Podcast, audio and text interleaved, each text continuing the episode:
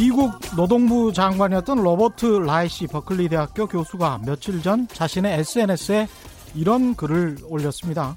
코로나19 이후 떠오른 4개의 새로운 계층이 있는데 35%첫 번째 계층은 코로나19 이전이나 이후나 임금의 타격을 받지 않는 주로 컴퓨터를 앞에 두고 일하는 전문직 노동자들 30%는 원래 벌이가 그렇게 시원치 않았던 그러나 국민들에게 기본적 의료, 생필품을 제공하는 간호사, 요양사, 농부, 트럭, 운전사 같은 배달원들 25%는 이번 사태로 일자리가 위험해진 실직 위기에 처한 노동자들 그리고 나머지는 극빈 취약계층으로 자칫하면 사회에서 잊혀질 수 있는 사람들 이렇게 분류를 했습니다. 그러면서 35% 컴퓨터를 앞에 두고 일하는 사실은 뭐 저 같은 사람들이죠.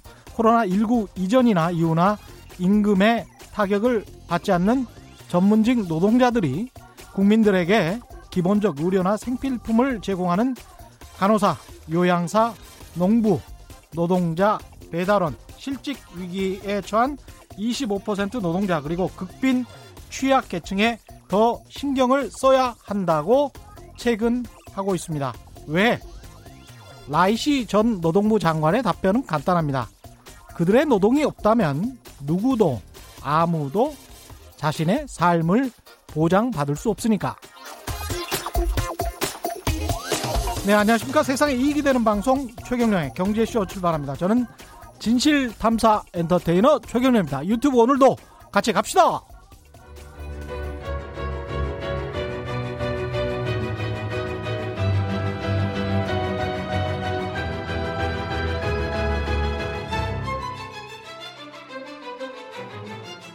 못 들어본 사람은 있어도 한 번 들은 사람은 없다. 안 들으면 손해, 들으면 진짜 유익. 좌우 상하 남녀노소 누구에게나 꼭 필요한 최경영의 경제쇼.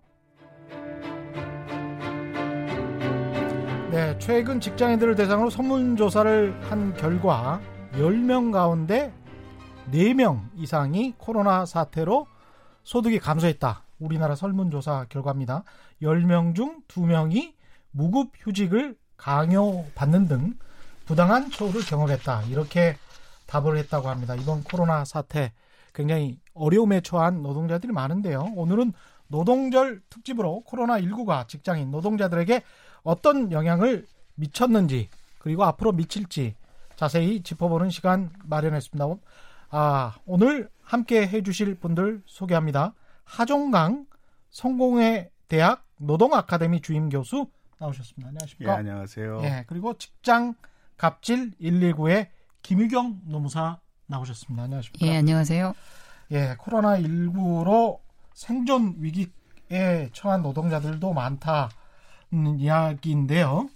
일단은 오늘이 5월 1일인데 지난해도 제가 이런 이야기를 했었던 것 같아서 이게 노동절로 불러야 합니까? 아니면 근로자의 날로 우리가 이, 아직도 이게 익숙한 사람들이 많아서요. 예, 이게 지난해뿐이 아니라 저는 이걸 매년 이야기하고 있는데요. 그렇죠. 아마 전 세계에서 뭐 근로자냐 노동자냐 예.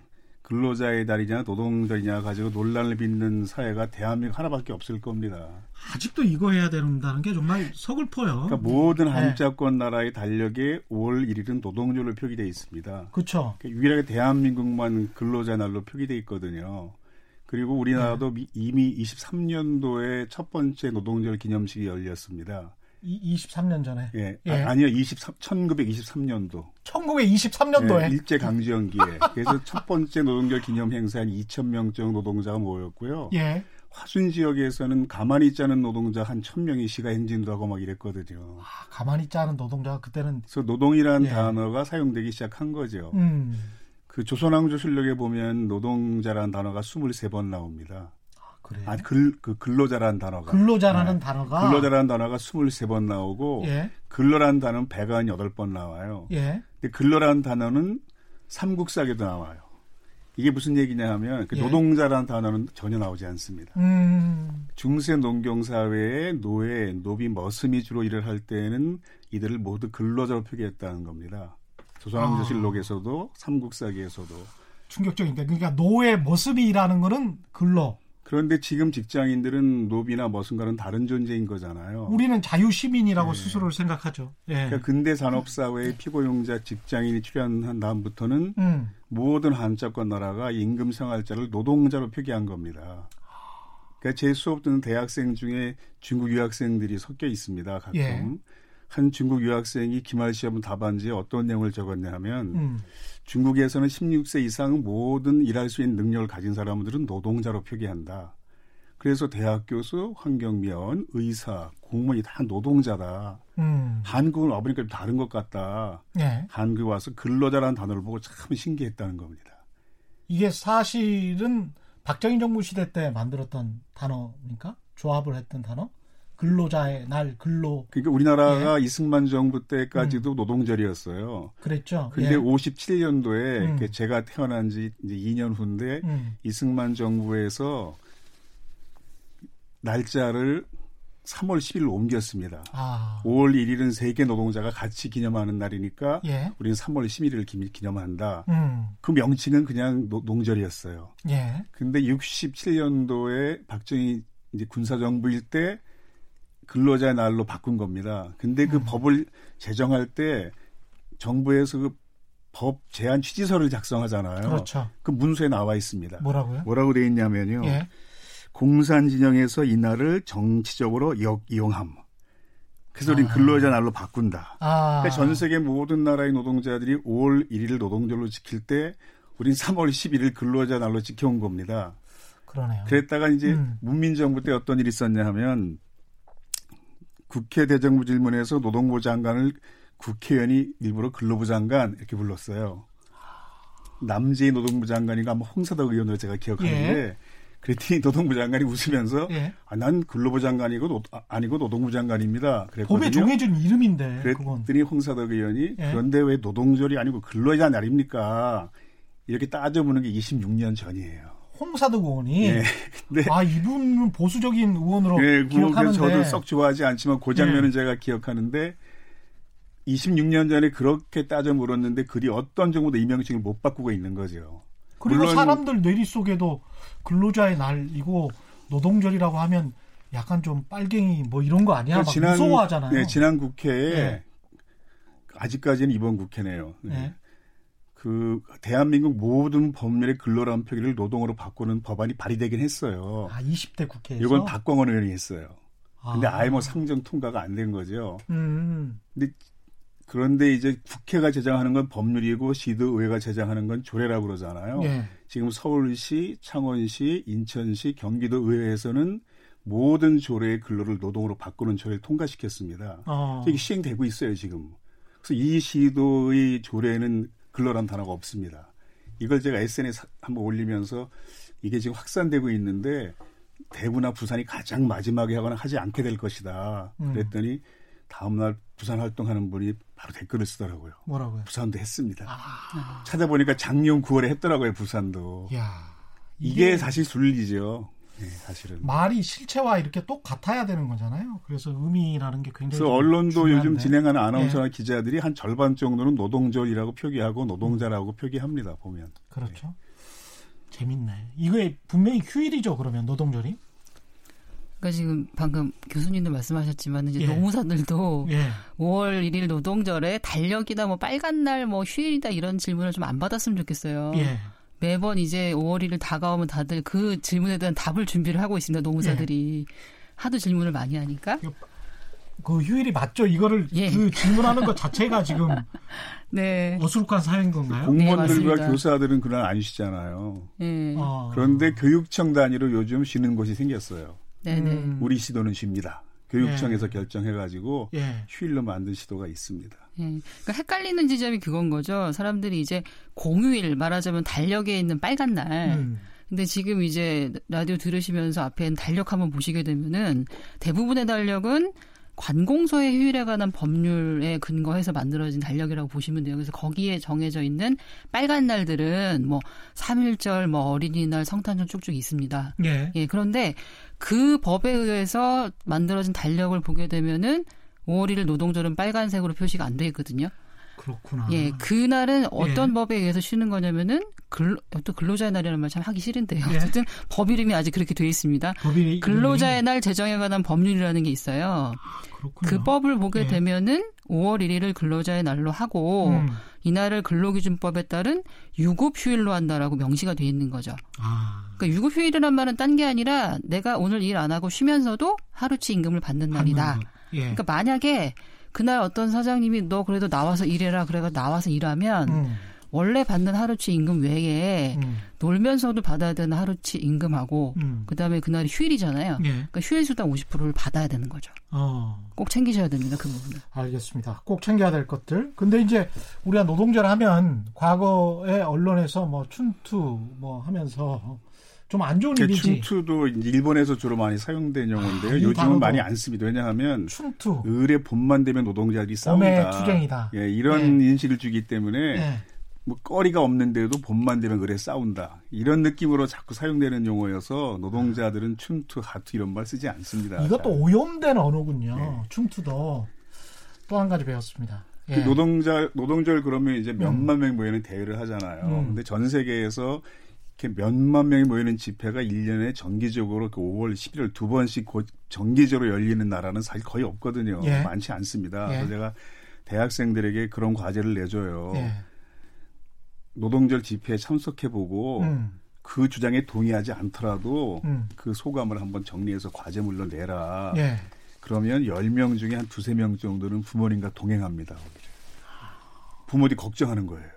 아니, 그럼 노동자 집회에 아. 그 민주노총이 하는 그런 어. 행사에 우리 아이, 아이가 가도 되나? 아. 그래가지고 한 10명 중에 두세 명 정도는 부모와 동행했다. 이런 내용이 나오고 어떤 교수가 그런 과제를 주냐고 물어보는 학부모도 있고요. 하종강 교수가.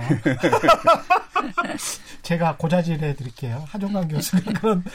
근데 올해는 민주노총이 그런 예. 대규모 집회를 안 하기로 했죠. 예. 당연히. 그 대신 이제 전국 동시다발 공동 행동을 하기로 했어요. 예. 그래서 몇 가지 행사를 하기로 했는데 음. 인터내셔널가 함께 부르기, 음. 그다음 현수막 벽보를 많이 붙여서 음. 메이데이 거리 만들기, 음. 그런 공동 행동 모습을 SNS에 올리기, 음. 그리고 5월 1일 오후 2시에 유튜브를 같이 시청하 공동 시청하기 음. 이런 행사로 대체했습니다. 코로나 19 때문에. 예. 예. 그리고 매년 많이 알려지지 않았지만 음. 5월 1일 가장 가까운 일요일에 열리는 노동절 행사가 있었어요. 뭐였죠? 그건 이주 노동자들의 아, 노동절 행사입니다. 왜냐하면 아. 보통 외국인 노동자라고 하지만 사실 이주 노동자가 더 옳은 표현이거든요. 외국인 예. 내국인 구별하지 않고. 그렇죠. 근데 이 사람들에게는 예. 사실 노동절 휴일이 그림의 떡입니다. 그렇게 그렇죠. 표현해 스스로 우리 그림의 떡이다. 그래서 일요일에 음. 노동절 대회를 대신 하는데 음. 굉장히 많이 모였어요. 근데 음. 올해는 지난 일요일에 했습니다. 음. 그 세종문화회관 계단에서 네. 간단한 기자회견으로 대체하고 사진전을 했습니다. 음. 근데 그 사진을 보면 자신들이 일하는 작업장, 그 거주하는 곳, 음. 산재당한 노동자들의 모습 이런 사진들인데 정말 보면 상당히 마음 아픕니다. 되게 농공단지에 많이 일합니다 이 예, 사람들이. 예. 그러니까 무슨 비닐하우스 같이 생긴 공장들이 많아요 보면. 음. 그 공장 옆에 콘센트로 지어진 가건물 같은 데가 기숙사입니다. 같이 살면서. 네, 그럼 예. 전기수도 제대로 공급도 안 되는 곳도 많고. 음. 자, 그 보면 야 우리나라가 아직 멀었다. 음. 인권을 내세우기에는 그리고 산재당한 노동자들도 보면 외국에서 돈 벌러 왔다가 그 몸을 상했으니 얼마나 그 슬프겠어요. 그런 이주 노동자들이 그렇고. 굉장히 많고. 예, 그래서 예. 이번 기회에 이주 노동자들에 대한 관심도 가졌으면 좋겠고요. 음. 그런 사진들은 꼭 그 행사가 아니어도 인터넷에서 음. 볼수 있는 곳들이 있으니까 예. 이번 기회에 좀 많이 봤으면 좋겠습니다. 제가 갑자기 그 외국인 노동자라는 단어라는 그 단어 예. 이주 노동자와 관련해서 이런 생각이 떠오르는데 미국인들이나 영국인들한테 한국에 있는 미국인이나 영국인들에게 포리너라고 그 사람들을 지칭하잖아요. 그러면 기분 되게 나빠해요. 그 외국인이라는 그 단어에 깔려 있는 그 소외가 있어요. 그래서 당신들은 외국인들이라고 대상화 시켜버리거든요. 그 외국인이라는 단어는 상당히 기분 나쁜 단어입니다. 그 듣는 사람 입장에서는. 그래서 미국인들이나 영국인들에게도 그 이야기를 당신들은 여기서 이제 포리너라고 하면 기분 나빠하죠. 그 단어를 예. 많이 사용하지 않고 예. 외국 외국인들을 정말 차별하는 사회에서도 음. 너 인종주의자지. 그렇죠. 이거 굉장히 치욕적으로 들었습니다. 그, 차별하면서도. 그렇죠. 우리가 만약에 네. 미국에서 살면서 네가 포리너기 때문에 외국인이기 때문에 그렇게 생각하는 거야라고 말하잖아요. 그러면 얼마나 기분 나쁘겠어요. 미국의 노동 유연성 상징이 실리콘밸리입니다. 예. 어떤 언론이 그 지역 실리콘밸리의 노동 유연성에 대해서 한 한 달 동안 취재하고 보도했는데 음. 그 기사 제목이 뭐였냐면 해고 쉽지만 재취업 더 쉽다였어요. 아. 그래서 그 실리콘밸리 유행했던 표가 있습니다. 예. 같은 주차장 다른 사무실이에요. 노동자가 같은 주차장에 주차하는데 음. 출근하는 회사가 자꾸 달라지더라. 아. 그러니까 노동자가 직업을 선택하는 노동 유연성을 높였다는 겁니다. 예. 근데 한국은 노동 유연성 그러면 기업이 노동자를 쉽게 채용하고 해고하는 유연성만 강조하거든요. 그렇죠. 재취업의 유연성은 강조하지 않죠. 네, 근데 제가 예. 이걸 얘기하려는 게 아니라 음. 해고 쉽지만 이것도 잘못된 분석이라는 거예요. 음. 왜냐하면 미국 노동법에 해고 관련 규제 규정이 없습니다. 우리는 정당한 사유 없이 할 수 없도록 규제하고 있는데 예. 미국에는 해고를 규제하는 규정이 노동법에 없어요. 음. 그래서 마치 해고가 쉬운 것처럼 이야기하지만 음. 만약 그 해고가 인종차별이었다. 외모 따른 차별이었다. 음. 성차별이었다. 이게 밝혀지면 거의 도산할 정도로 아, 엄청난 타격을 그건 받습니다. 그렇죠. 차별 금지는 있으니까. 그 영화에도 네. 자주 나오거든요. 네. 그런 게. 그래서 필라델피아라는 그 톰 행크스가 변호사로 나온 예. 영화도 보면 그 변호사가 에이즈 환자라는 맞아요. 것 때문에 예. 해고했는데 사실 이건 동성애에 대한 차별이었거든요. 음. 소송에서 이게 밝혀지니까 그 엄청난 로펌이 거의 도산하잖아요. 예. 이게 징벌적 배상금 제도 때문에 그렇거든요. 음. 그러니까 미국은 우리나라는 해고된 노동자가 나중에 부당해고로 승소 판결을 받으면 예. 그 노동자 한 명이 받은 손해만 회사가 배상하면 됩니다. 음. 그러니까 1년에 몇 조 원을 버는 회사가 그 2, 3억 정도를 겁내진 않아요. 예. 마음 먹으면 해고할 수 있죠. 그러면서 법원에서 보자고 이런 말 쉽게 많이 하거든요. 음. 그런데 미국은 그렇게 될까봐 회사 규모에 걸맞는 배상금을 물립니다. 음. 그래서 미국의 인권 변호사들 중에 굉장히 부유한 사람이 있는 이유는 대통령 후보로 출마하고 뭐 이런 사람들은 그런 사건들을 맡기 때문이에요. 음. 한 명을 해고해서 거의 몇백억, 천억 정도의 배상금을 받을 수 있으니까. 음. 그래서 미국이 해고가 쉽다 이것도 올바른 예는 아니라는 거죠. 예. 교수님이 워낙 말씀을 잘해 주시니까 옆에서 김희경 노무사는 좀 근데 전 이런 얘기밖에 못 하고요. 예. 현장의 생생한 이야기는 이제 노무사님이 예. 다 하실 겁니다. 이제 현장 이야기로 좀 넘어가서 네. 한국에서 지금 갑질 119를 맡고 계시니까 네네. 네. 특히 코로나 19 사태 이후에 상담이 굉장히 많이 들어올 것 같습니다. 네. 그 코로나 특별 대책반이라는 걸 저희가 꾸렸을 정도거든요. 예. 예 근데 제가 이제 그 매일매일 그 저희 이메일로 제보를 하시는 분들이 계시는데 예. 제가 그 이메일을 다 답변을 드릴 수가 없으니까 음. 뭐 하루에 한 평균 15건씩 들어오면 그거를 이제 저희 이제 그 재능 기부하시는 음. 법률가들한테 나눠드리는 역할을 하고 있어요 지금. 변호사나 노무사들에게. 네. 예. 저희 직장갑질 열리고 법률 스태프분들이신데, 음. 근데 제가 이제 그거를 배분하다 보니까 피부로 느끼죠. 예. 얼마나 많은 코로나 관련된 사안들이 들어오는지. 어. 저희가 통계도 내봤지만은 한 달 동안에 3월 한 달 동안에 저희한테 들어온 제보 중에서 음. 코로나 말하자면 코로나 갑질 제보가 예. 37.3%예요. 아. 그러니까 10건 중 거의 한 4건은 음. 코로나 관련해서 뭐 무급휴직을 하라고 강요한다거나 음. 아니면은 그 권고사직을 한다거나 음. 아니면은 연차 쓰라고 뭐 그 강요한다거나 하는 사례들이고요. 예. 예, 너무 많습니다. 그래서 뭐 카톡방에서 채팅하면서도 제가 계속 보고 있는데 뭐 음. 잠깐 그냥 읽어드리면 그래요. 뭐 학원에서 일하고 계시는데 음. 원장님이 학교 개학할 때까지 무급휴가를 쉬라고 한다. 근데 우리는 5인 미만 사업장이다. 어떻게 되느냐. 예. 그리고 중견기업인데 대표가 코로나 때문에 전사 일주일씩 무급휴가 진행한다라고 전체 사원을 모아놓고 아예 이제 훈시를 하면서 음. 무급휴직 동의서를 다 내민 거죠. 음. 그리고 현재 뭐 박물관 옆에 위치한 편의점에서 알바를 하고 있는 알바생입니다. 그런데 음. 무기한 휴관을 하는 상황에서 회사는 무급휴업 혹은 자진 퇴사를 둘 중에 하나 선택하라. 아, 박물관 옆에서 편의점. 네네. 예. 그 지금 뭐 몇 가지 사례만 봐도 아시겠지만 굉장히 음. 좀 취약한 위치에 계신 노동자분들이 이번 이제 코로나 사태 이후에 굉장히 큰 어려움에 직면해 있는 상황이죠. 작곡 이런 것들이 특히 타격을 많이 그렇죠. 예, 5인 미만이라거나 아니면 예. 영세한 사업장이라거나 아니면 일용직 노동자라거나 음. 뭐 짐작하시겠지만 특수 고용직 노동자들이 예. 가장 큰 위기에 내몰려 있는 거죠. 이거는 이른바 사측이라는 사람들도 굉장히 힘들 것 같아 가지고 이런 경우는 어떻게 그 고용 유지 지원금 제도를 정부가 그래서 마련했잖아요. 예.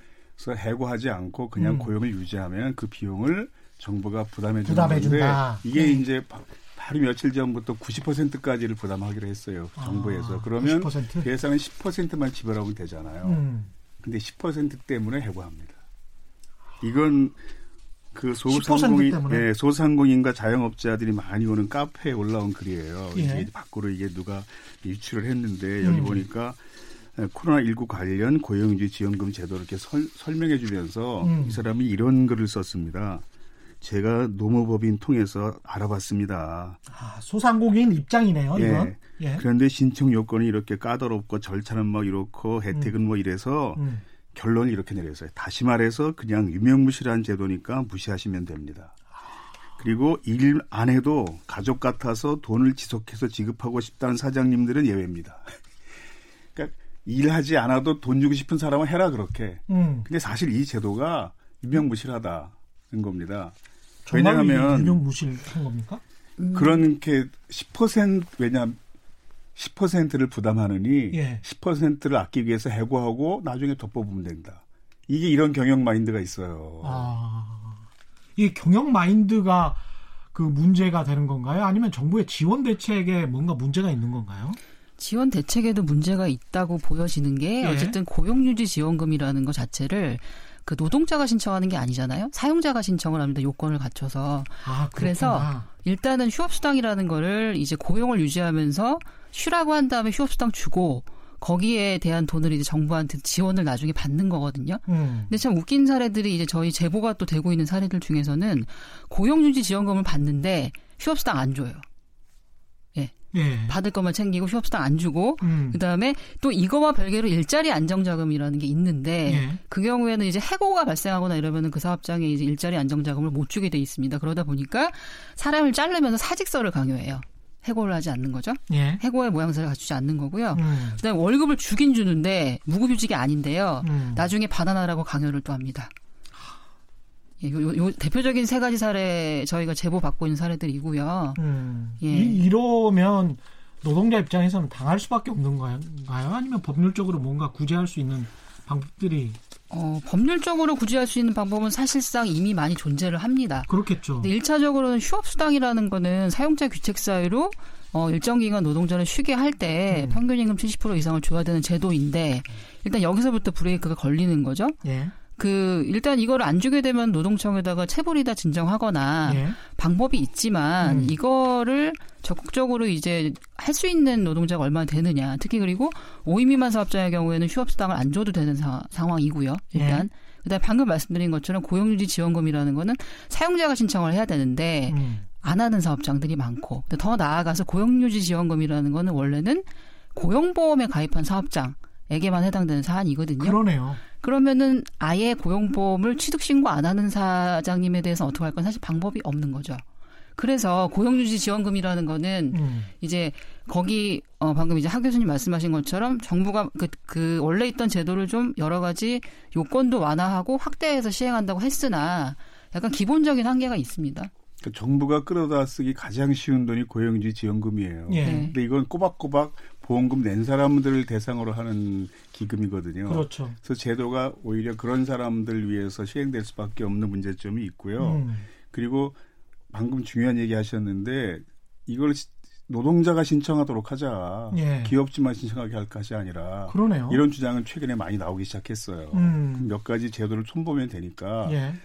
그렇게 하자는 건데 지금 법적으로 보장된 권리가 있지만 이게 개인에겐 굉장히 중요한 결단이거든요. 음. 그 권리를 주장하면서 더 큰 불이익을 감수할 수도 모르니까 그렇죠. 현실이. 예. 그래서 올해 노동절도 보니까 여론 기관 기관 조사에서 여론 기관에서 조사해 본 걸 보니까 26.1%가 출근한다는 거죠. 노동절에 출근한다. 네, 황금연이 예. 없다 우리는 4명 중에 1명이 출근한다. 음. 근데 작년에는 39.6%가 출근을 했어요. 오, 그러니까 작년에는 더 심했네. 예, 3분의 예. 1 정도가 줄어든 거죠. 이건 코로나19 여파입니다. 음. 일 출근하고 싶어도 하지 못하게 된 노동자가 많았다는 건데 예. 중요한 것은 출근한 이유가 뭐냐. 음. 뭐 여러 가지가 있죠. 출근을 해야만 하는 직종도 있고 네. 대중교통수단 같은 경우. 음. 그런데 10.4%가 사내 분위기 때문에. 이게 때문에. 굉장히 법보다 더 큰 영향을 미치는 거죠. 그렇죠. 같이 인간관계가 예. 또 있으니까요. 아, 그게 예. 아니고 예. 권리 주장했다가 해고당할 수도 있거든요. 아, 미움을 사니까. 그런 분위기? 예, 다 출근하는 분위기인데 나만 권리 주장하면서 음. 출근하지 않았다가는 직장 상사의 미움을 받게 되고 그러네요. 그러면 우리나라에서는 그 사람에게 불이익 줄 수 있는 방법이 무수히 많이 있습니다. 직장 상사가. 여러 가지 제도가 있어도 예. 그러니까 법에 보장된 권리보다 음. 그 권리 사용하느냐 마냐가 굉장히 중요한 결단의 문제가 돼버리는 거죠. 이게 참 직장 생활 하시면서 예? 사실 직장 상사한테 이빨은 소리 하고 싶지만 참을 음. 때가 많잖아요. 저는 뭐 그런 적이 없었어요? 별로, 별로 없어서. 아, 좋은 세상이네. 그런 분이 이런 고정 예. 방송 진행도 하고 예. 그런 거 보면. 예. 예. 저는 뭐 항상 이빠른 소리를 계속 해와서. 예. 예. 나, 조금씩 나아지고 있다는 뜻으로 예. 듣겠습니다. 그런데, 아니, 저 같은 노동자는 사실은 특혜를 받은 거죠. 일종의. 아까 그 예. 도입부에 예. 하신 말씀이 예. 이제 전혀 지장을 받지 않는 노동자들도 있다 예. 얘기했잖아요. 그리고 몇 가지 종류 노동자를 예시하셨는데 음. 제가 들은 생각이 음. 이제 코로나 이후에는 이전과 다른 세상이 올 것이다. 예. 많이 주장하잖아요. 예. 근데 쉽게 말하면 이걸 섞으면 돼요. 섞으면 된다. 예. 왜냐하면 노동 생산은 갈수록 높아집니다. 그래서 실직자가 많이 생겨도 창출되는 부의 크기는 총량이 엄청나게 늘어요 앞으로. 실직자가 많아져도 많아져도 경제적인 부가가치는 크게 늘어난다. 훨씬 늘어납니다. 왜냐하면 4차 산업혁명이라는 게 바로 그건데 자동화가 도입되면 실직 발생할 수 있어도 생산성은 엄청 높아지거든요. 그러면 자본가 입장에서는 그냥 그러니까 많이 실직시켜도 상관없는 네, 그러니까 직업이 되는. 없는 사람과도 예. 나누게 되면 나누는 제도를 만들면 되는 거죠. 이걸 섞어서 소득을 섞어서. 섞어서. 그게 기본소득의 출발인 거예요. 그래서 근데, 기본소득이 예? 미래 사회에 대한 대안이라고 얘기하는 겁니다. 근데 어떤 사람들은 또 이렇게 주장을 하잖아요. 그 이런 코로나 19 사태에도 불구하고 네. 어떤 사람들은 일할 그 어떤 직장 그 잃을까봐 그게 걱정인데 주 52시간 노동 이상을 좀 하게 허용을 해라. 정부가 규제 완화를 해라. 아, 그거는 정말 잘못된 생각입니다. 예. 그첫 번째 이슈가 뭐였냐 하면 음. 마스크 수요가 폭증하고 있는데 한국 기업들이 지금 50시간째 발목이 잡혀 있다. 이게 경제신문의 기사 제목이었어요. 그렇죠. 발목 잡혀 있다. 예. 근데 52시간제도 사실은 잘못된 표현이고요. 예. 원래 우린 15년 전부터 주 40시간제입니다. 음. 50이라는 수를 사용하고 싶으면 주 최대 노동시간 50시간 이렇게 표현해야 돼요. 아. 우리 40시간제입니다, 우리는. 그러면 어. 그래서 실제 정부가 수십 군데 사업장에 50시간 제한을 풀었어요. 예. 그 특별 연장 근로 허용을 했습니다. 음. 일감이 폭주하면 더 뽑으면 돼요, 사람들을. 임시직이라도. 예. 물론 그럼 교육도 시켜야 되고 인선호가 따르 인선호 관리가 따르겠지만 음. 그 정도 부담은 한국 기업이 담당해야 됩니다. 어. 그게 사회 전체 유익한 선택이거든요. 예.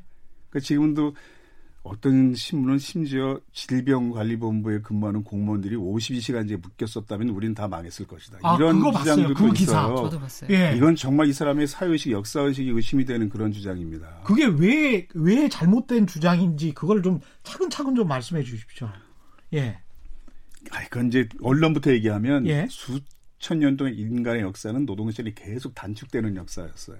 맞습니다. 그래서 주, 예. 프랑스 고등학교 1학년 시민 법률 사회 과목 교과서에 보면 예. 거기 단원 제목이 그런 게 있습니다. 주 35시간은 진보인가. 프랑스가 가장 짧거든요. 주 35시간. 어. 그럼 프랑스의 노동자가 가장 게으르다는 뜻인가? 음. 그게 아니라는 걸 그 단원 속에서 배우는 거죠. 예. 인류 역사는 노동 시간이 짧아지면서 단축되는 행복해지는 노동자가 좀 더 적게 일하면서 행복해지는 과정이었다. 근데 그랬네요, 우리 무슨 정말. 가축 유행병이 유행할 때 이럴 때 뭐 항상 나오는 기사 있습니다. 예. 공무원 누가 과로사했다. 그렇죠, 그렇죠. 그렇게 만들자는 거거든요, 이건. 그런 주장은. 52시간 이상 그러니까 52시간 일하 예. 40시간제로 정한 것은요. 예. 40시간이 기준이고 부득이한 경우에 52시간까지 할 수 있다는 뜻입니다. 그러니까 주 5일 58에 40, 40시간. 예. 예. 그, 근로기준법에 조일 근무제라는 단어는 안 나와요. 그냥 40시간제라고만 표기돼 있고. 아, 40시간제로. 예. 예. 그럼 불리한 경우에 예. 52시간까지 할 수 있는데 예. 그게 최 맥시멈이라는 겁니다. 음. 인간의 신체 구조로 그 이상을 더 계속 일하면 사실 지금 탄력 근로제 기간을 연장하자고 그러잖아요. 예. 지금 탄력 근로제 기간만 가지고도 노동부가 가지고 있는 과로사 기준만큼 일할 수 있어요. 지금 기준과 지금 법제 가지고도. 그러니까 과로사 기준만큼 일할 수 있다. 와 이게 예, 노동부가 가지고 있는 과로사 예. 판정 기준의 노동 시간만큼 일 시킬 수 있어요. 지금 법규 가지고도 이걸 두 배로 늘리자 그 산정 기간을 이건 정말 잘못된 주장이죠. 그러네요. 예. 그러니까 완전히 시대에 역행하는 주장인 그렇죠. 거네요. 네. 프랑스는 주 35시간이 기본이었다는 것. 야, 이 근데 이렇게 일하는 주 40시간 일하는 저 같은 경우는 이제 평생 기자를 하다 보니까 어떤 노동에 관한 개념은 사실은 별로 없어요. 왜냐하면 24시간 잠잘 때 빼고는 계속 뉴스만 생각하다 보니 네. 그래서 40시간인지 52시간인지 60시간 일하는 건지 사실 사실은 계속 일하고 있다는 그런 개념인데. 근데 언론사에서도 기자들 중에 보면 특히 음. 사진 기자들은 뻗치기라는 걸 해야 되잖아요. 그렇죠. 그 사람들은 주 52시간제를 적용받아야 하는데 실제 상당히 어려움이 많이 있는 건 맞아요. 그렇죠. 근데 적응해 가야 돼요. 음, 우리가 차츰차츰 그렇게 그 제도에. 또 회사가 예. 그게 그렇죠. 올바른. 음. 왜냐하면 한국이 이제 짧은 기간 동안 놀라운 경제 성장을 일으켰잖아요. 예.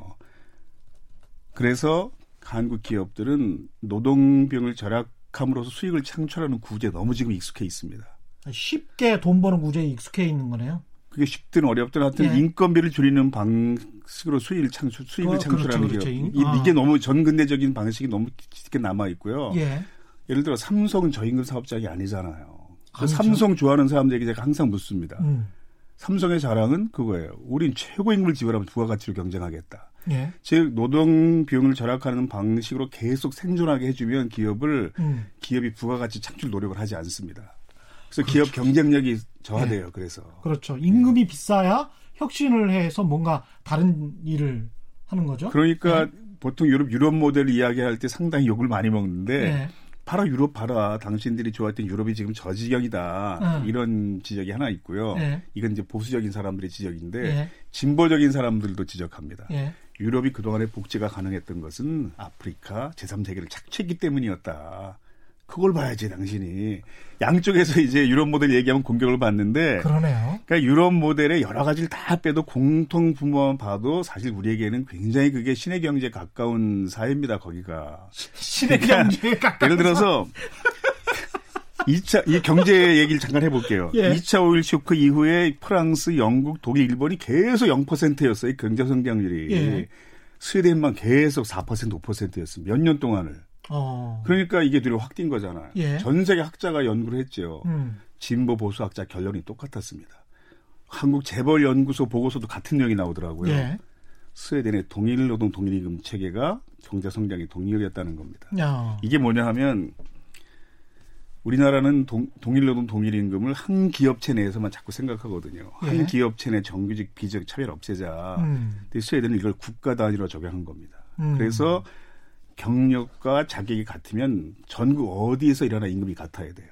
예를 들어서 2급 기능사 선방공 경력 5년 예. 그러면 몇만 명이 있는 볼보에서 근무하거나 음. 동네 작은 의원급에서 아저 중소기업 근무하거나 임금이 같아야 됩니다. 예를 들어 경력 3년 간호사다. 예. 몇천 명의 간호사가 있는 대학병원에서 근무하거나 예. 동네 작은 의원에 있거나 임금이 같아야 돼요. 이게 스웨덴 방식인데 예. 물론 이런 거 얘기하면 스웨덴도 많이 훼손됐다 원칙이 이렇게 음. 얘기하는데 훼손됐다고 해도 우리가 볼 땐 그게 신의 경제에 가깝다는 거죠. 근데 한국도 그런 직종이 있어요. 교사, 공무원, 군인이 그렇습니다. 아, 그러네요. 교사는 예. 파락군에 있거나 시골 분교에 있거나 같은 임금 체계를 적용, 받잖아요 그러네요. 공무원도 정부 종합청사에 있거나 읍사무소에 있거나 같은 임금 체계 적용, 받습니다 그렇습니다. 군인도 육군본부 있거나 철칙을 지키거나 같은 임금 체계를 적용받아요. 그러니까 스웨덴은 이 방식을 모든 직종에 다 적용한 겁니다. 이게 스웨덴 노사정 협의체가 합의한 내용이에요. 그러니까 노사정은 이런 걸 합의해야 돼요. 근데 한국 경사노인은 지금 노동자가 양보할 것들을 정해놓고 설득하는 과정이니까 민주노총이 안 들어가겠다 그러는 거죠. 그러고 보니까 공무원하고 공기업만 어떻게 보면 노동법의 혜택을 많이 받고 그 여기 이제 경제쇼니까 예. 근데 그게 어떻게 경제 성장의 동력이었냐는 거죠. 예. 그래서 제도가 도입되니까 어. 그 임금을 감당할 기업들이 계속 도, 감당할 수 없는 기업이 도태되는 겁니다. 아, 감당할 수 없는 기업들은 네. 도태되고 그리고 고임금을 지불하면서 부가가치를 경쟁하는 기업들만 계속 남는 거죠. 그래서 경쟁력이 있고 혁신하는 네. 기업들은 계속 성장을 하고 이건 진보적인 경제학은 아니에요. 예. 상당히 시장 경제에 입각한 해석입니다. 그렇죠. 그러니까 기업들을 빨리 삼성 체제로 바뀌도록 강제한다는 겁니다. 그런 제도가. 그렇게 바꾸게 하기 위해서라도 덜 일하면서 고부가치 산업으로 좀 진화해야 된다. 그런 네, 그게 미래 사회에 대한 대안인 거죠, 사실은. 아, 너무 많이 얘기했는데. 아니 너무 많이 이야기한 게 아니고 너무 좋아요. 저도 노무사님 네. 얘기 들으러 네. 왔는데 아니, 많이 말씀 중에 추가로 하나 또 강조하고 싶은 그거죠. 네. 이제 노동시간 단축 관련해서는 꼭 이제 나 어디 라디오 나갈 때마다 드리는 말씀이 언론도 주의를 해야 된다. 왜냐하면 주 50이란 말 더 이상 쓰지 마라. 52시간을. 네, 왜냐하면 네. 말씀하신 것처럼 주 40시간이 법정 근로시간 베이스다. 12시간은 중요한 게 뭐냐면 음. 연장 근로 한도인데 주당 노동자 동의를 받아야 가능한 연장근로 한도라는 거죠. 그러네요.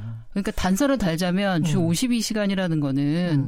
노동자 동의를 받아서 주 12시간 연장 근로를 합쳤을 때의 최장 노동 시간이라고 보시면 되는데 예. 모든 언론이 주 52시간으로 쓰다 보니 음. 제가 이제 고등학교 이런데 노동법 강의 나가잖아요. 예. 그러면은 학생들에게 저희 우리나라의 주 노동시간 몇 시간인지 좀 다들 해맑게 웃으면서 52시간으로 단축됐어요라고 표현을 합니다. 굉장히 화가 나죠. 아 그러네요. 예, 그, 렇게 된 과정은 또 상당히 좀 지난하지만 그건 지금 이 시간에 말씀드리 너무 긴 얘기고요. 네. 아. 그러니까 인간이 52시간제가 기준이 되려면요 예. 신체 구조가 아마 지금과 좀 달랐어야 될 겁니다. 그러니까 저처럼 20 몇 년 계속 기자 생활하면서 이런 노동이 자연스러웠던 사람에게는 이 시간 개념이 역시 정근대적이었던 거군요. 저 같은 사람도 이제 꼰대 같은 생각을 가지고 있었던 거네요. 네, 주 52시간을 일하시려면 예. 상당히 일주일 내내 진짜 빡세게 야근하면서 일해야 됩니다. 그렇죠. 그렇게 되는 거구나. 그, 아, 이 좀 질문하고 싶은 게 굉장히 많아지는데, 우리가 그 미국이나 유럽에서 성장률이 어느 정도 일정 정도 담보가 되고, 그럼에도 불구하고 최근에 코로나19 이전에도 임금이 잘 안 오르는 이유에 관해서 미국의 경제학자들도 야 이게 노동조합이 미국에서 수십 년 동안 몰락해서 어떤 교섭권이나 이 단체 행동권이 점점 더 사그라들면서 힘이 없어지면서 이게 임금이 잘 안 오르고 그게 이제 폴 크루그만 교수 같은 사람들이 하는 예, 주장이죠. 예. 네. 그랬던 거 아니야? 요렇게 이야기를 하는 경제학자들이 있는데 어떻게 생각하십니까? 이런 뭐 상당히 일리 있다고 봅니다. 예. 예. 개념들에 관해서 그 음. 노동조합의 그 힘, 그러니까 우리나라는 영역과 임금이라는 예. 걸 생각하면 예. 항상 기업의 비용으로만 생각해요. 일반 시민도 다. 예. 근데 그 임금이라는 것이 건전한 내수를 창출해서 경제를 성장시키는 기반이 되는 거잖아요. 예. 대표적인 게 최저임금 논란입니다. 네. 그 최저임금을 너무 많이 인상시켜서 경제가 어려워졌다. 그래서 기승전 최저임금론이라고 그러잖아요. 음. 모든 경제 불황의 원인을 최저임금 또는 소득주도 성장론에 갖다가 끌어대는 네. 그것은 그 임금이란 것을 단순히 기업의 비용으로만 보기 때문입니다. 음. 그러니까 한국은 노동 문제를 바라볼 때 너무 기업적 시각에 길들여져 있고 치우쳐 있어요. 네. 그건 교과서 분석해봐도 그렇게밖에 될 수 없는 사회 교과서. 예. 그러니까 우리나라의 지금 교육과정 말고 그 이전 교육과정에 중국의 사회교과서가 총 63종 출판됐거든요. 예. 이걸 전수조사해 본 적이 있었어요, 우리가. 이게 총 페이지가 17,200쪽인데, 예. 그 중에 노동이나 근로에 대해서 설명한 페이지 분량보다 기업이나 자본에 대한 설명한 페이지 분량이 페이지 숫자로만 4배 정도 차이 납니다. 일단 4배. 그런데 예. 노동이나 근로에 대해서는 간단히 언급하고 넘어가는 경우가 대부분이고 음. 기업이나 자본의 역할은 상당히 자세히 설명하는 게 대부분이었어요. 예. 이 실제 분량 차이는 거의 수백 배인 겁니다. 그러면. 그러네. 그리고 교과서에 최저임금에 대해 설명하는 교과서가 17건이 그때 있었거든요. 예. 근데 그 역사 교과서에 항상 문제가 되는 출판사가 하나 있는데 그 음. 출판사의 교과서를 보니까 최저임금제에 대해서 뭐라고 설명하냐 하면 음. 최저임금제로 인하여 일부 근로자의 소득은 올라갈 수 있지만 일자리가 줄어드는 역효과가 발생할 수 있다. 이게 교과서에 나옵니다. 근데 외국에서는 경제학계에서 이런 걸 주장하면 거의 매도당합니다. 음. 영혼을 팔아버린 학자다 저 사람은. 예. 이미 이 논쟁은 끝났잖아요. 외국에선 다 예. 최저, 최저임금과 일자리는 관계가 없다. 음. 대표적인 게 이제 영국이잖아. 이걸 예. 최저임금 제도를 만들었다가 70년 만에 폐지했다가 음. 대처가 폐지했다가 토니 블레어가 다시 17년 만에 부활시켰다가 이러니까 논쟁을 끝장내자. 그래서 40여 개 대학이 참여하는 80여 개의 프로젝트를 진행시켰어요. 음. 오로지 그 목적은 최저임금과 일자리 관계를 규명하기 위한 프로젝트였습니다. 예. 이미 결론이 났거든요. 관계가 음. 없다. 다만 진폭이 커질 뿐이다. 예. 그 최저임금 인상되면 한국에서도 최저임금을 받는 사람을 고객으로 하는 사업은 매출이 증가합니다. 실제로 PC방이나 편의점 중에 매출 증가하는 곳이 있어요. 최저임금 인상되면. 인상된 후에. 예. 예.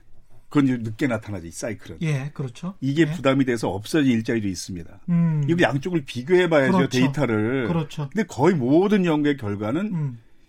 아무리 최저임금 인상돼도 이 폭이 커질 뿐이지 음. 없어진 일자리와 생 일자리 폭이 커질 뿐이지 총 고용 일자리 총량에는 차이가 없다. 음. 이미 결론이 났거든요. 그러니까 외국에서는 이 최저임금에 대해서 그런 주장을 하면 음. 기업 쪽에 영혼을 팔아버린 학자처럼 취급을 당하는데 주류경제학은 이제 그런 주장을 많이 하는 편이잖아요. 예. 근데 미국 대학은 주류경제학자가 많은 편이고 음. 유럽 대학은 비주류경제학자가 상대적으로 많은 편입니다. 예. 근데 주류경제학은 이제 경제학자들이 보기에는 너무 단순한 구분이지만 이걸 이제 공급의 측면이라고 그래서 경제 현상을 주로 기업의 입장에서 해석하는 측면이 강하잖아요. 예. 그리고 부 유층에 유리한 주장을 많이 하고 대표적인 게 부자 감세론이고요. 음. 비주경제학은 분배 측면이라고 해서 주로 소비자 시각으로 경제를 분석하고 약자에 유리한 주장을 많이 하는 편이고 대표적인 게 이제 임금 주도 성장론이죠. 예.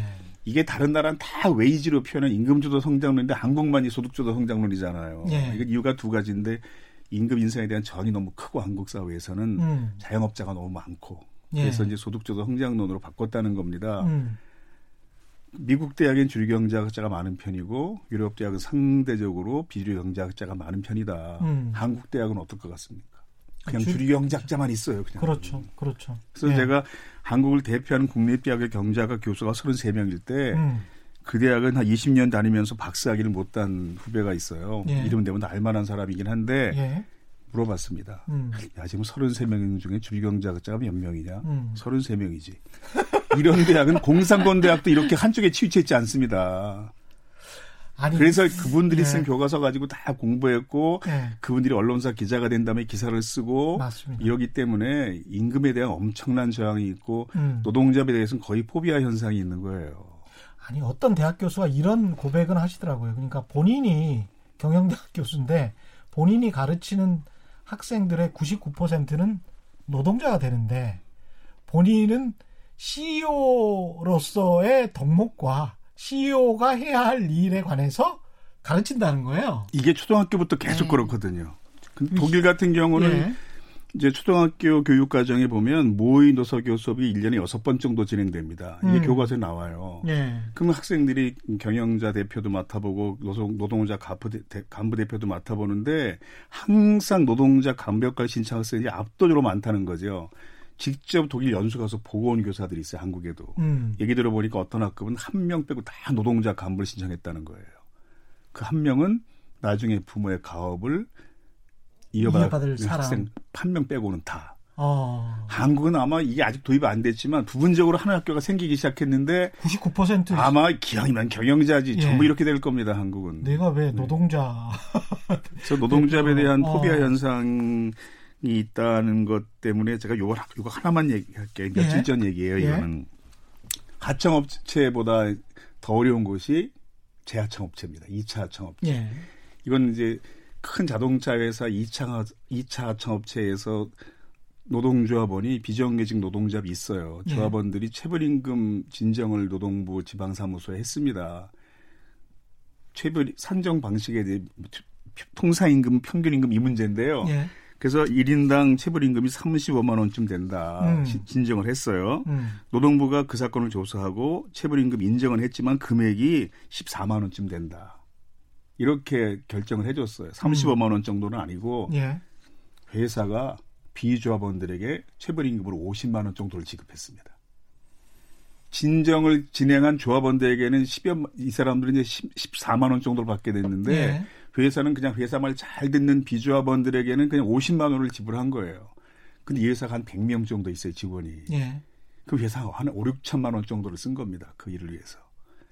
이 비정규직 노동조합 조합원도 몇 명 안 되는 노동조합 무력화시키기 위해서 이 정도 비용을 지출한 거죠. 이게 강국 사회에 있는 노조 포비아 현상이에요. 이 단적인 예지만 다 이렇지는 않지만 기업들이 이건 며칠 전에 있었던 일이거든요. 네, 기업인들 입장에서는 그렇게 노동조합이 생기는 게 무섭고 그게 비용으로 연결되고 회사가 망할 것이다라는 그런 정말 호비아라고 네. 말씀하셨지만 그 얼마 전에 왜 보셨을 네. 것 같은데 요 와중에 또 경총에서 내놓은 자료가 하나 있었거든요. 네. 요참에 이제 여태까지 수건 사업으로 하는 것들 싹다 모아가지고 요참에 코로나 19 네, 요참에. 그래서 기업이 너무 어렵다 망하겠다 네. 이러면서 내놨던 것들 중에 음. 뭐 예를 들면 시운해고부터 시작해서 맘대로 해고하겠다부터 시작해서 뭐 음. 뭐 법적으로 있는 정리해고 요건 완화한다 예. 등등부터 했는데 딱 보이는 게 이제 쟁의행위 관련해서 파업 관련해서 예. 이제 맘대로 이제 회사가 이제 파업하는 사람들에 대해서 음. 맘대로 이제 무력화할 수 있는 여러 가지를 다 넣었죠. 그래서 그거를 자료들을 보면서 뒷목을 잡았는데요. 예. 호시탐탐 그러고 있다는 거죠. 그 노조가 없이 경영하는 기간이 너무 길었어요 한국이. 그러니까 생기는 걸 용납을 못하는 겁니다. 그냥 경영상 파트너로 인정하면 돼요 노조가 생기면. 그렇죠, 그렇죠. 네, 근데 이게 어려운 거죠. 네. 그 돈 벌어주는 사람들이잖아요. 네. 그 사람들이. 근데 이제 그 이런 아까 우리가 이제 주로 노동자들, 직장인들 이야기를 했는데 분류표상 노동자로 분류가 안 되는 사람들 있잖아요. 네. 뭐 영세 자영업자, 네네. 네. 특수 고용직, 네. 이런 사람들이 특히 또 이번에 직격탄을 맞았는데 코로나 19로 네. 이거 어떻게 해야 됩니까? 근데 뭐 이번에 진짜 방금 아까도 사례 말씀드렸지만은 음. 그뭐 학원 강사, 학습시 교사, 뭐 여행 가이드 하시는 분들 그다음에 방송국에도 많으시죠 프리랜서 분들. 굉장히 많죠. 예. 예. 근데 저희 저는 이렇게 표현을 하는데 뭐 특수고용직이라고 해서 사실 명확한 용어는 제가 보기엔 위장된 자영업자다. 음. 뭐 이렇게, 이렇게 표현을 할 수 있겠는데 예. 이분들은 사실은 이거 정부가 이제 최근에 월 50만 원씩 3개월 동안 뭐 지급하겠다 이렇게 해서 이제 후속 대책 내놓긴 했지만 예. 원래는 아까 말씀드렸던 여러 가지 이제 법에서 뭐 고용보험법을 적용받는다 등등의 제도들은 적용이 안 되는 거잖아요. 그러니까요. 네. 음. 그리고 사실 이분들이 나는 실제로는 노동자야라고 회사한테 사장님한테 가서 음. 이자라도 고용보험 들어주세요 할 수 있나요? 하기 어렵죠. 예, 그 다음 날부터 아마 예. 빠이빠이 할 겁니다. 예. 그래서 이분들이 지금 처해 있는 상황 굉장히 시급하고 저희가 직장갑질 119에서 내놓고 있는 요구 사항들 중에서 핵심 요구 사항 중 하나가 음. 이런 특수고용직 분들에 대해서도 이런 상황에서 고용유지 지원금 같은 걸 받을 수 있는 예, 장치를 만들어라. 음. 예. 그리고 일을 하고 있는 사람들이라고 한다면 실업을 했을 때 실업급여를 지급하는 방안을 만들어라. 음. 그다음에 이런 어떤 긴급한 상황에서는 어, 해고나 권고사직 같은 거를 중단하는 어떤 대책이 나와야 된다. 예. 딱 1분 정도밖에 안 남아서 이 다 같이 살기 위해서 노동자든 기업이든 이거는 꼭 좀 우리가 기억해 보자. 꼭 하고 싶은 말씀 한마디씩만 좀. 그 재난 상황이 아니요. 예. 재난 상황이라고 해도 음. 노동자의 음. 권리가 지켜지는 것이 사회 전체 유익한 선택입니다. 노동자의 권리가 지켜지는 그러니까 우리나라는 예. 감기에 걸려도 일하는 걸 성실하다고 하잖아요. 그렇죠. 근데 유럽에서는 기침하면 바로 직장 상사가 조퇴하라고 동료들이 권유합니다. 음. 이건 예전에 이제 패스트 이런 대역병을 통해서 인구 절반이 감소하는 그 경험을 통해서 생긴 풍습이거든요. 그렇죠. 근데 그게 보장되려면요. 음. 그렇게 조퇴한 노동자가 불이익을 받지 않아야 돼요. 맞습니다. 그래야 이게 실현될 수 있어요. 노동자의 권리가 지켜지는 것이 예. 건강한 사회와도 밀접한 관계가 있다는 겁니다. 김혜원 노무사님. 예. 짧게 말씀드리니까, 예. 하여튼 이번 사태에서 좀 민낯을 본 것 같아요. 음. 그러니까 가장 밑바닥에서 일하고 계시는 분들부터 잘려나가고 불이익당하는 모습을 봤거든요. 근데 사실 이 모습이 앞으로 정규직 노동자들에게 닥치지 않을 모습인가 생각을 해보게 되고요. 음. 다 같이 살 수 있는 방법을 이제 모색을 해봐야 되지 않나 생각합니다.